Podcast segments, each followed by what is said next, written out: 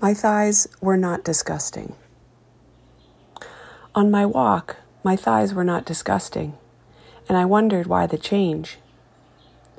Thanks to the patriarchy, my value lies in my babyhood's smooth, lean legs, and that loudest voice has made its way farthest inside me.